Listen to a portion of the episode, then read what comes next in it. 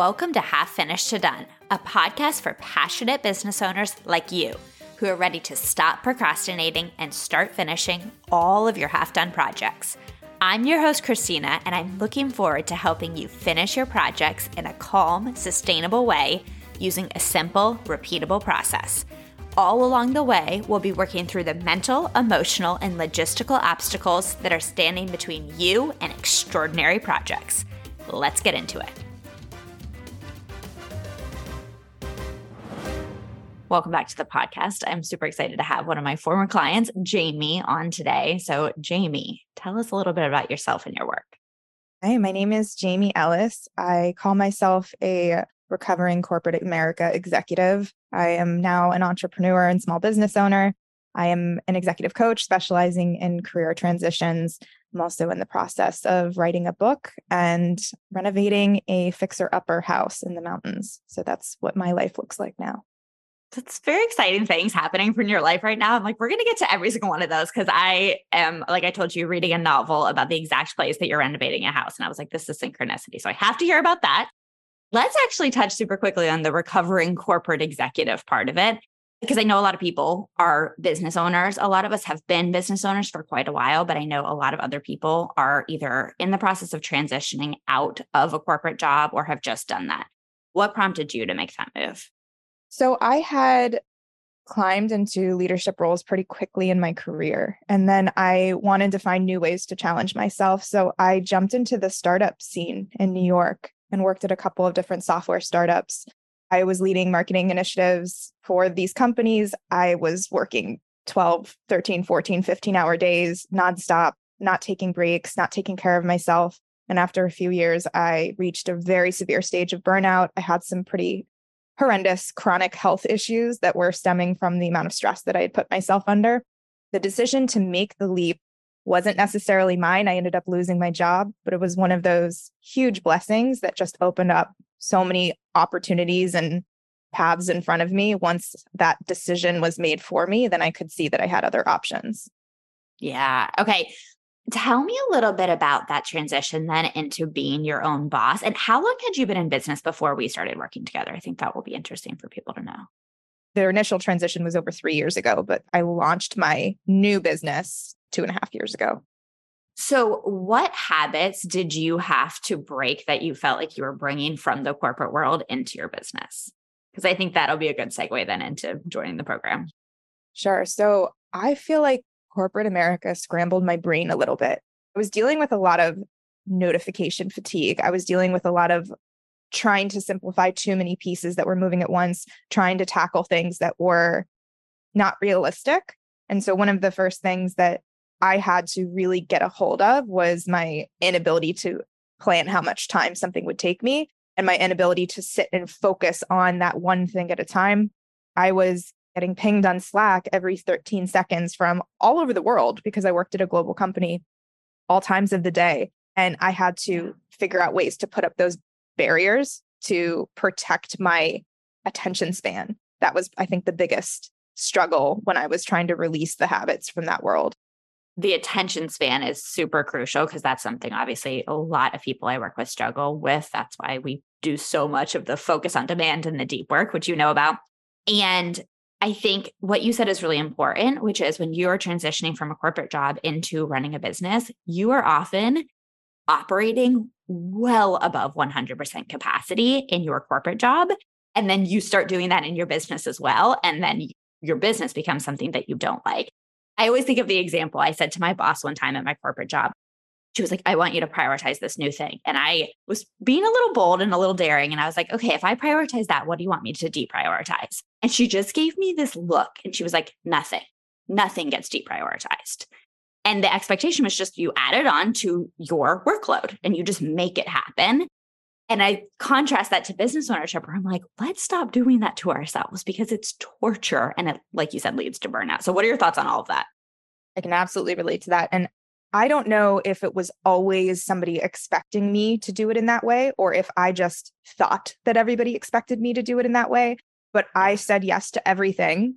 And I never gave myself permission to change my mind or to deprioritize things. It was just layering on more and more until the weight became so much that I collapsed as a human. I had to completely rebuild myself. Yeah, I was just thinking of this quote from the book Burnout.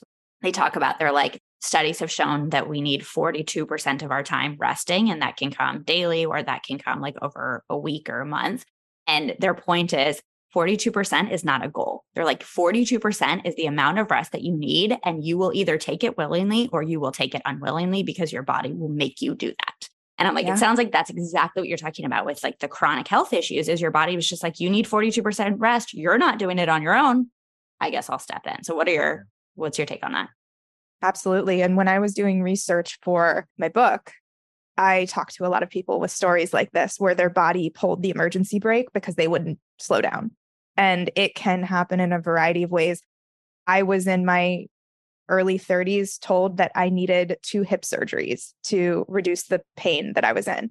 Hip surgeries are for the elderly. I couldn't believe that I was told, I think I was 32, that if I wanted to sleep, stand, walk, do anything, I needed two surgeries. It's wild.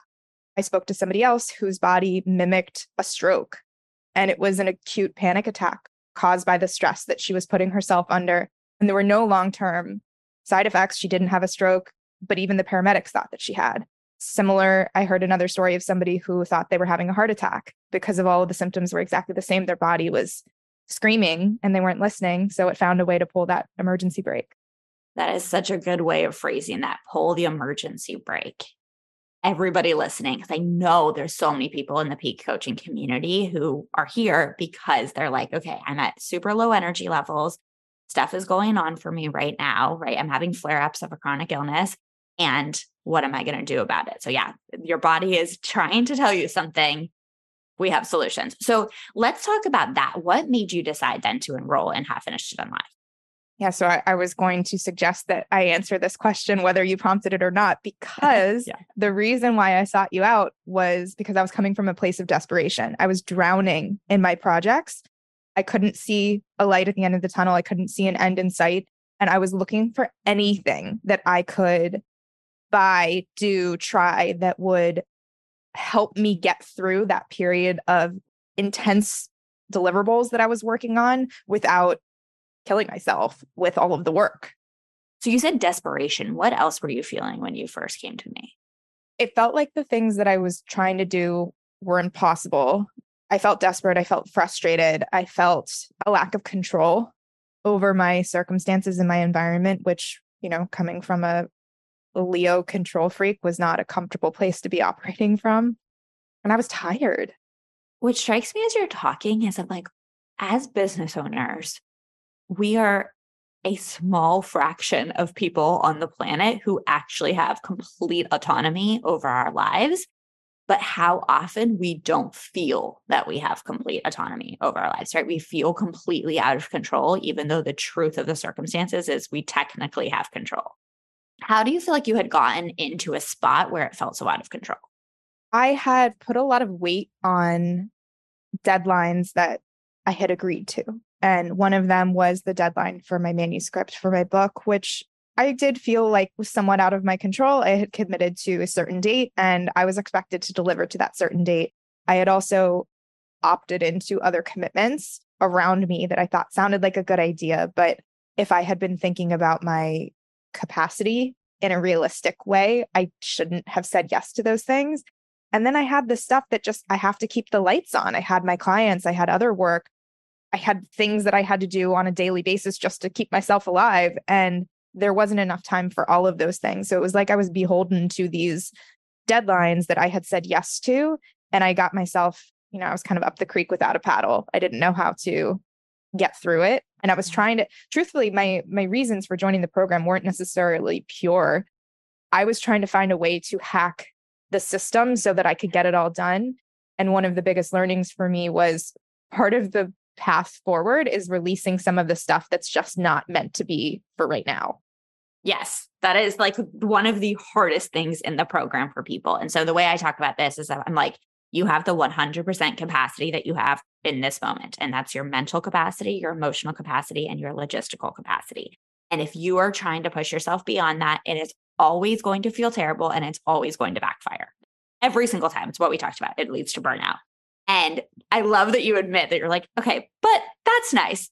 let me actually figure out a way to get it all done. And I'm like, rarely is that actually possible. So, what were you able to let go of? And how did you convince yourself that that was worth letting go of? So, I had let go of a workshop series that I was designing with another coach. It turned out that it wasn't a great time of year for her either. And because I had already committed to her, I felt like I didn't have a, a way to back out of it without sacrificing my integrity or her opinion of me. And when we came to the table and talked about it, it turned out, oh, we're both feeling these same things. This just isn't a great time. Let's punt this until next year. Yeah. I think I released a lot of the the standards and expectations that I had around what done looked like for the book as well. I allowed myself to define what success looked like on a term that didn't feel natural to me. So I want everything to be done 100% perfectly. And that's what done looks like. And then I realized that an iteration of that would still be a significant milestone and a lot of progress and just more realistic. So I was able to release some commitments, but I was also able to redefine what a successful milestone looked like for the completion of that bigger project. Oh, that's so big, right? Is lowering your expectations. And and I'm even cautious to use the word lowering because sometimes you're not actually lowering the final product. So you came in before I had created the bare minimum challenge, but obviously you had participated in a panel that I did at that bare minimum challenge. And the whole premise of that was what if you could actually create equal or better results with less time, effort, and energy? And it's so insane watching people be able to do that all the time. And so it's like, you're not actually sacrificing results. You're not creating shitty quality. That's not what we're advocating. You're creating equal or better results, but doing it in a way that doesn't make you suffer. Do you have a specific example of that? So I wanted to have my book done to when you're writing a book, you get words down on paper, and that's basically your manuscript. It's a really crappy first draft. And then you take it and you write it again and you revise it and you do it again and again and again. And I was trying to get the manuscript to a point that felt more like a real draft rather than just a like I dumped all of these words down on paper and I'm going to fix it later. So and that was me defining what success looked like in that instance. I was trying to get ahead so that I could start with a steadier footing when I picked it back up to start revising. And I realized that it just didn't matter because nobody was reading it yet. It was just, I needed to get my ideas down on paper and I was going to accept that it's not my best writing. Nobody cares. Nobody's grading me on it. And yeah. then I was able to, I met that deadline early and I was able to say, like, okay, I could use the next eight days to try to get it to where I wanted it, or I can call this a win and take a break and enjoy the fact that I was able to get it over the finish line. And then the next iteration of it will be a different version of success, and so on and so on. Yeah, I love that idea of like having those milestones and like you said, freeing up eight days. And my thought immediately is like, if you use those eight days or whatever it is for the person listening with whatever project they're working on, like if you free up that time and you use it in a really energizing, rejuvenating way, how much better does your next draft become? Because yeah, you've exactly. taken the time to take care of yourself. So there's this theme that I've seen emerge when you talk about the work that we've done together is when you have conversations, and those are either conversations with people where you actually have them out loud, or you make a decision, you have a conversation with yourself, you find out, I'm like really struggling to phrase this. What I'm getting at is that when you were talking at the bare minimum challenge and you were talking about that guy and you were like, I need to push a deadline. And then he emailed you out of the blue and was like, Hey, I can't meet. Yes. Do you remember? yeah. Okay. Tell me about that phenomenon. Okay. So in that instance, I had acknowledged this is something I need to release, but there was still this the voice inside my brain that's been there for most of my adult life. It's like, no, people won't like you if you tell them no, came into the picture and, you know, was just whispering a little bit in my ear. And I needed to own the action of reaching out to him to let him know that I didn't have the capacity to do this right now it just so happened that when I was sharing this on that call that he emailed me in that moment and it was like some cosmic connection of he could tell I was thinking about him and he also needed to release it. So there's two thoughts I have on this. One, if you're feeling the need to release something, it's possible and you know, I dare say likely that the other person might be feeling similarly, so just be honest and upfront as quickly as possible to gauge that. And then the second is when you have something to release, I physically scheduled it on my project plan as something that I needed to do because otherwise I wasn't going to do it and I was just going to leave it as an open loop.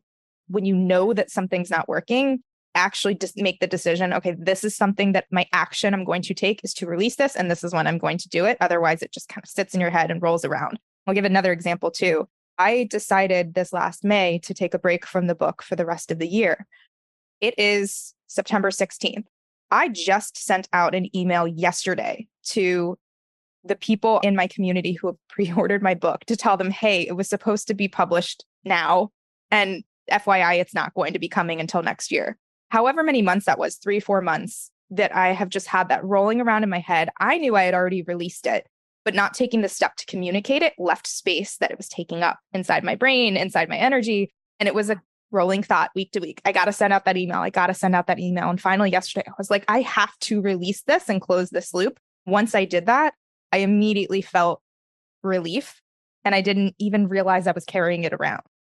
That's a really important lesson for everybody to hear is the unmade decisions or the made decisions that you haven't executed on have a way of taking up that mental and emotional bandwidth.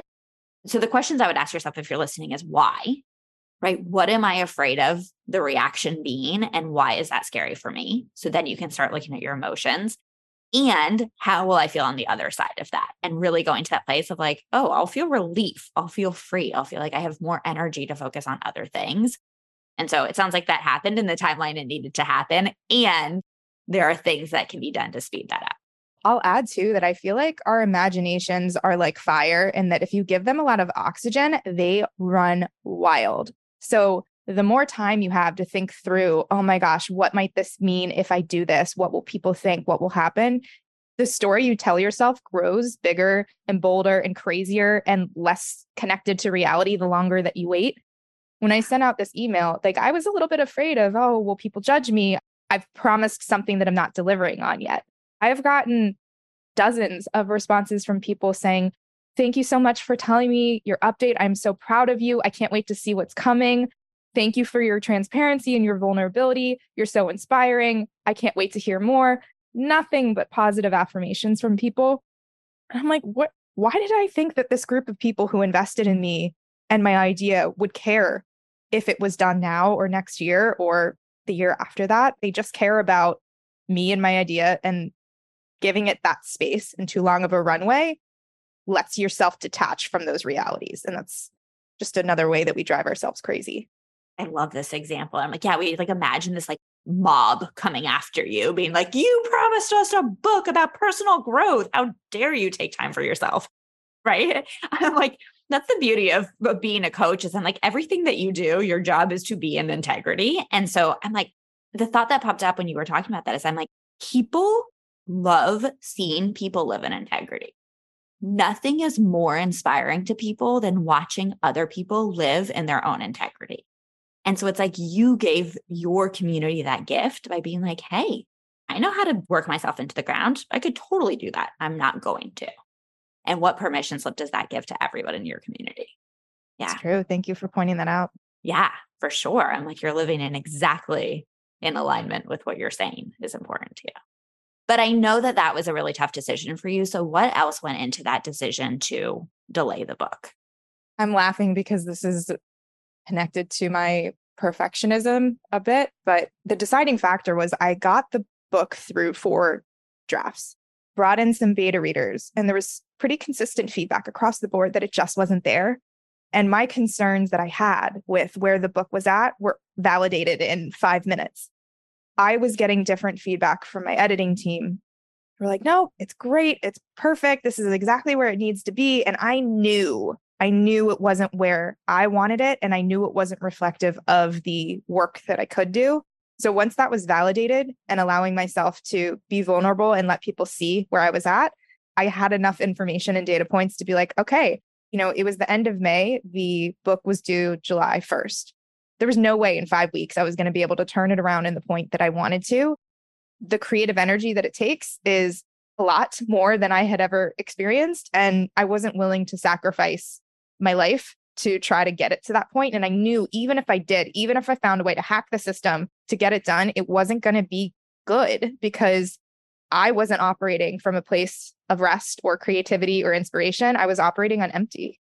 My brain is going in so many directions. And like the first thing that I want people to hear is the goal, even in a program like Half Finished to Done Live, the goal is not always to finish a project against all odds. Sometimes the goal is to dump, delegate, or delay strategically in a way that really supports you and where you're at. How long did it take you to get on board with that decision? think about two weeks. So I had some initial feedback from people, and I was trying pretty hard to take the feedback, churn it out, get something else to them. And I still thought for a couple of weeks, no, I can do this, I can do this. And then I just took a step back and I was like, I have made so many sacrifices this last year. I've skipped important social engagements. I've not been present at ones that I went to. I've shortened time with family and friends. I don't spend any time on or for myself anymore. And I just had this realization where I was like, I just don't want to do that again. So while I was going through the motions of, no, I can fix this, I can do this, it was like each day it was, you know, I took the foot off the gas a little bit more on that idea and shifted it towards, okay, well, what would it look like if I did take a break? What would happen if I did pull back on this? What are the concerns that I have? What are the implications? what are my options and just allowed myself to start questioning is this right? Is this what i want to do? Is this still connected to the reason behind writing this book? And my guiding principle when i'm trying to think through decisions like this is the source of my excitement pure. So is it coming from a pure place of i am excited inspired ready to go or is it coming from a place of i've got to get to this deadline and then it'll feel good. The money feels really good I use that question because oftentimes the source of my excitement or the source of my commitment is not pure. And by pure, I mean something that I feel truly energized and excited and inspired to do versus it's driven by a deadline, it's driven by a commitment, it's driven by draw for money. And oh, if I don't do this, I won't have access to this money elsewhere and, and more of a scarcity mindset. So I try to use that as my guiding principle is the reason for me doing this a pure reason or is it driven by one of these other little gremlins that live inside my brain? I really like that question of the pure excitement. The thing that I think about, I've been coaching a client on this is the difference between excitement and urgency or excitement and anxiety. So those can feel like they're very intertwined. And like you said, one can feel very pure and one doesn't. And so taking the time to tease it apart. And sometimes what you find is you're like, oh, this is partly genuine, pure excitement, but there's also urgency. And if you can take the time to understand the urgency and calm it, then mm-hmm. you can get into like, okay, what do I actually want to have happen here? Which it sounds like exactly what you did. Okay. So I want to revisit this idea that I think is really interesting. When you knew that your work product was not as good as it could be, and then people validated, what was that experience like for you? Oh, that was hard. I'm one of those people that doesn't like anybody to read anything before it's done. Like growing up, my mom was an English teacher. Writing was always a strength of mine. I did not let her look at anything while I was writing it. I only let her look at something once it was done or close to done. I felt those same like restrictive feelings during this process of, oh my gosh, I have to be vulnerable and let people see what I've been working on. My fears were, will they think that I'm dumb? Will they think, what the heck has she been doing this last year? This is all she's got. Will it be answering the questions that I intended it to answer? Like all of these questions and doubts and fears were all centered around like, what will they think of this? And when the feedback was not great, it wouldn't listen. It wasn't like, oh my God, Jaime, this is garbage. You got to throw this out. It was, there are still some holes. Your voice isn't strong. Some of this reads like a research paper, all stuff that I had suspected. But when I heard that validated, it didn't break me the way that I thought it would. And one mm-hmm. of the people providing feedback was my older brother, who's an academic, and he came at it with an academic lens and really tore it to shreds. I got my notes back from him. He had 453 suggestions on my chapter one and my introduction alone. Oh 453. and I that number is burned into my brain forever. And I was sharing it with my mom, and her initial reaction was, Oh my gosh, are you okay? I can't believe he's being so critical. You need to tell him that that's not what's helpful. And I was like, I'm actually fine. his suggestions are are making this better. They're good ideas.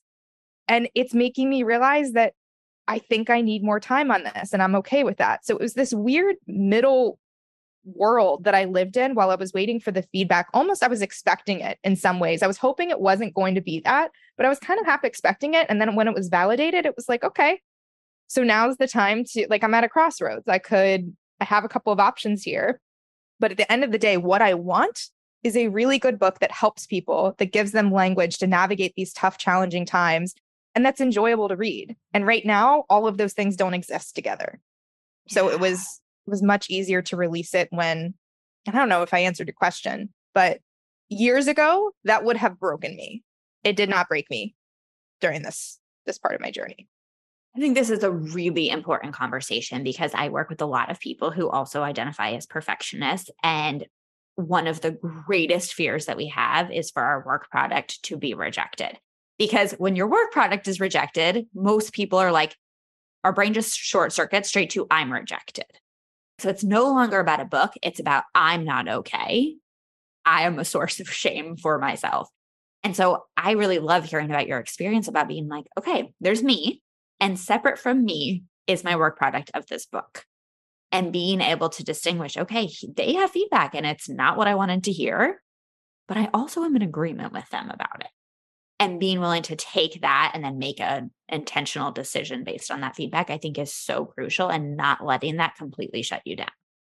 And I think what's so interesting is like your mom, I'm sure super well intended, is like kind of reinforcing that idea of like you're not okay because you've received constructive feedback.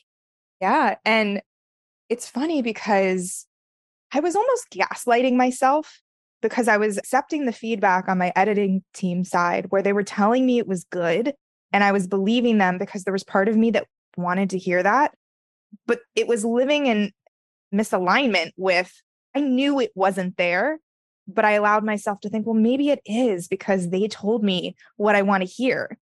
And then when I got the other feedback from my beta readers, it was almost this relief of like, oh, I'm not crazy. This isn't where it needs to be. And I realized that I was so grateful to them for that feedback because truly that's what I needed to be able to sign the permission slip of, okay, this is not happening right now. Yeah, I really commend you for that. I think that that's very big. And I love hearing that that wouldn't be what happened before, but that clearly is a testament to your personal growth that it's that you could handle it this time. And again, I'll just say, like, I work with, again, a lot of people who feel like they are terrified to put their work product out into the world. And so I think a lot of people come to me and look at me and are like, tell me my work product's good. And I'm like, maybe it's not. I'm like, I don't know your industry, but like maybe your work product's not good. Maybe you're right. Maybe it's not. And what if that's not a problem? What if you just need to improve your work product? And so just giving that to as a reminder to anybody listening is sometimes your work product's not good and that's okay. And not making that mean something terrible about you.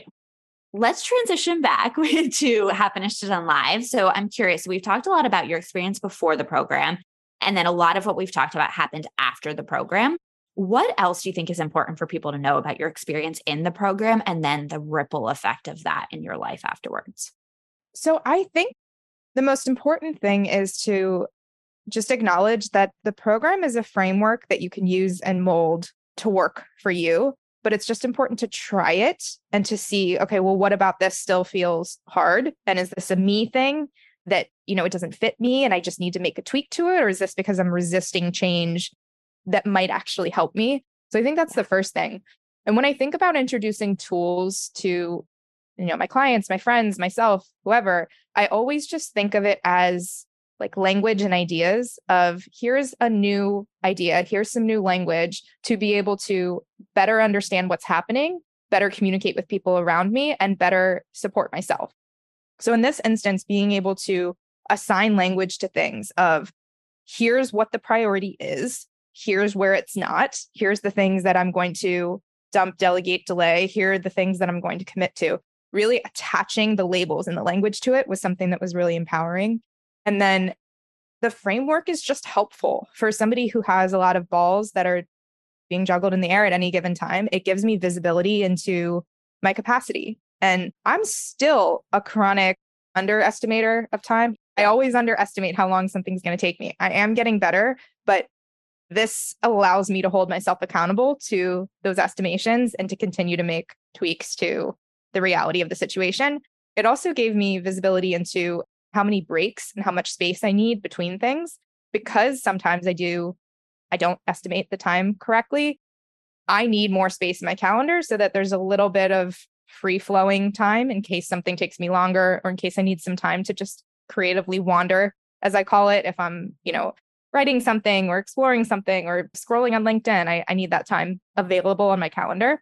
Yeah. So I think those were some of the biggest takeaways. And then the most helpful one, I think, for me too, was being able to take this and use this in other areas of my life. So it's not just something that allows me to get projects done at work, but it's more of a mindset for thinking about everything that I want to work on in my life. So I, I, mentioned at the beginning of the call that I bought a house in the mountains and I'm renovating it.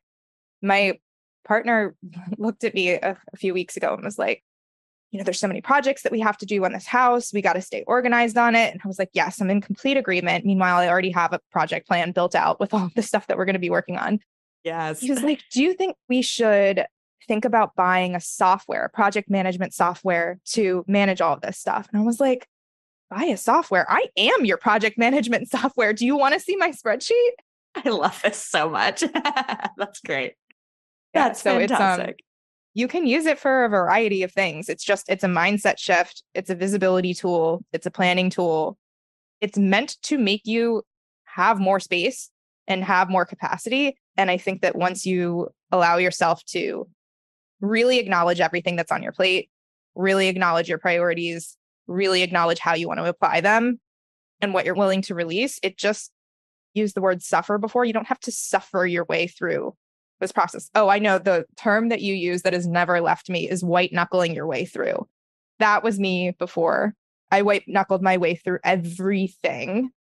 And now I'm just gently cruising. That is so massive. What does that mean to you? That just that last bit, white knuckling versus gently cruising. What does that feel like emotionally on a day to day basis? Well, one thing that because I'm a I'm an evidence person, I like having evidence and information and measurement. One thing that has changed a lot, I have a Fitbit that measures my sleep quality. My sleep quality has completely changed and gone up in the best ways since I've started releasing a lot of the stress that I had lingering around how I was approaching things. So that's one way that I measurably saw a difference in my life.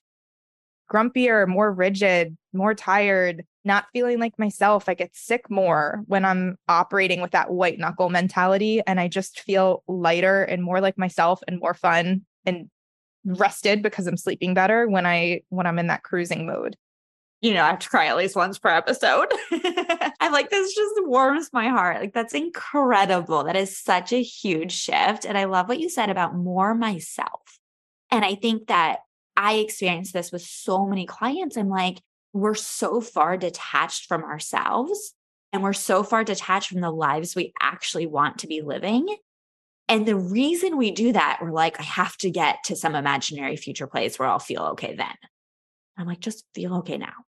Yeah. That's what you've done is you just allowed yourself to feel better now. You don't have to delay that feeling of relief. I want to reemphasize two things that you said. These two words really jumped out at me. So you said visibility. I love that terminology. And you're right. It's like getting the full bird's eye view of what's going on in your life. And that's your time, your focus, your priorities, and your commitment, and being like, okay, what's really going on here? What's the truth of what's happening? And seeing what are my intentions versus my execution. And one thing I've been teaching a lot in the program recently is I'm like, if there's a gap between your intention and your execution, most people make that mean something terrible about themselves, right? Like, I'm a horrible person. I'll always be a procrastinator. I'm a failure, yada, yada. But I'm like, that's just data. Why is there a gap between what you say you want and what you actually have? And what if we can just do the work one step at a time to bridge that gap between those two things? Because, like you said, I'm like, nobody wants to walk around grumpy and over capacity and not feeling like themselves. But we just have to detangle why are you there and how can we get you feeling more like yourself? And then the other word that you said that really jumped out at me was accountability. And I use the word truth a lot, like telling yourself the truth, telling yourself the truth about your time, for example. And that is a work in progress for most people, and it takes a lot of practice. But it's a way to, like you said, hold yourself accountable without beating yourself up, but just being like, huh, why is there a gap here? So, what are your thoughts on all that? No, I, I think that's absolutely accurate. And the the reason why people don't follow through on intentions is because they don't have the tools in place to make sure that they're going to get to that point. So it's not even just about acknowledging the gap. It's like, okay, well, if I were to get there, what specifically would I need to put in my backpack? And actually acknowledging and listing out the things that you need in order to get there and deciding, is this realistic to do it in this way? Is there a different way to do it? But the point is to hold yourself accountable to, yes, I have these intentions, but like what are the steps that I have to take to get there? And at least for me, when I'm in a place where I'm like rapid firing, moving across a lot of things, I don't actually take I have all of the goals and the destinations on my radar, but I don't sit down and think through like what are the steps to get there look like. And when there are 10 different things firing in different directions at once, you can't. Yeah. So it's the slowing down. It's the slowing down to speed up. That's what I always say in the totally. program.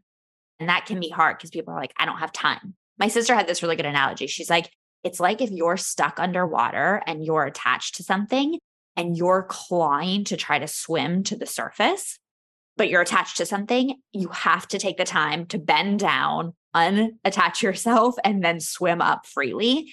And a lot of people are so overwhelmed that they're like, I can't take the time to stop. But like we said, life will stop you, whether you like it or not. As we get to the end, what advice do you have for anyone who has joined the program but hasn't yet started?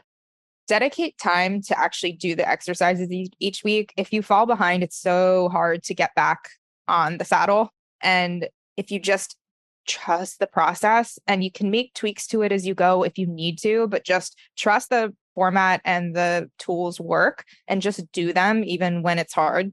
And you'll start to see that at a minimum, you're going to gain visibility. And then if you want to change the way that you're operating, you can. But just having that visibility alone is really empowering. And you can't do that unless you follow the process to look at the landscape of what you're working on and what's taking your energy. I love that advice. I'm like, sometimes people need to hear it from someone other than me. It's like, just do it. just do what Christina yeah, just, says. it's not hard in the sense of like, you need a degree in something to be able to complete it. It's just hard in the sense that it's uncomfortable and you just have to set aside time. That's it. Yeah. And I'm doing some teaching at the one day kickoff about like the time that it requires in the program and how to make that a non issue because I'm like, when we get down to it, it's really never about time. Like you said, your brain might tell you you don't have time to do it, but really your brain just doesn't want to deal with the discomfort of talking about your negative emotions and digging into everything and letting go of things. So I'm super glad that you mentioned that. Where can people follow up with you? If people want to learn more about me or hear about updates from my eventual book, my website is jaime-ellis.com, J A I M E hyphen E L L I S dot com. And would also love to connect with people on LinkedIn if they look me up, Jaime Ellis. Perfect. Thank you so much for joining today. Pleasure talking to you. Likewise. Thank you for listening to the Half Finished to Done podcast. If you're ready to become a self assured repeat project finisher, the best place to work with me is in my eight week group coaching program, Half Finished to Done Live. You'll leave our time together with one finished project and the skills you need to finish any project, personal or business, in the future. Just head to peakcoaching.co slash HFD live for your next step. Can't wait to work with you.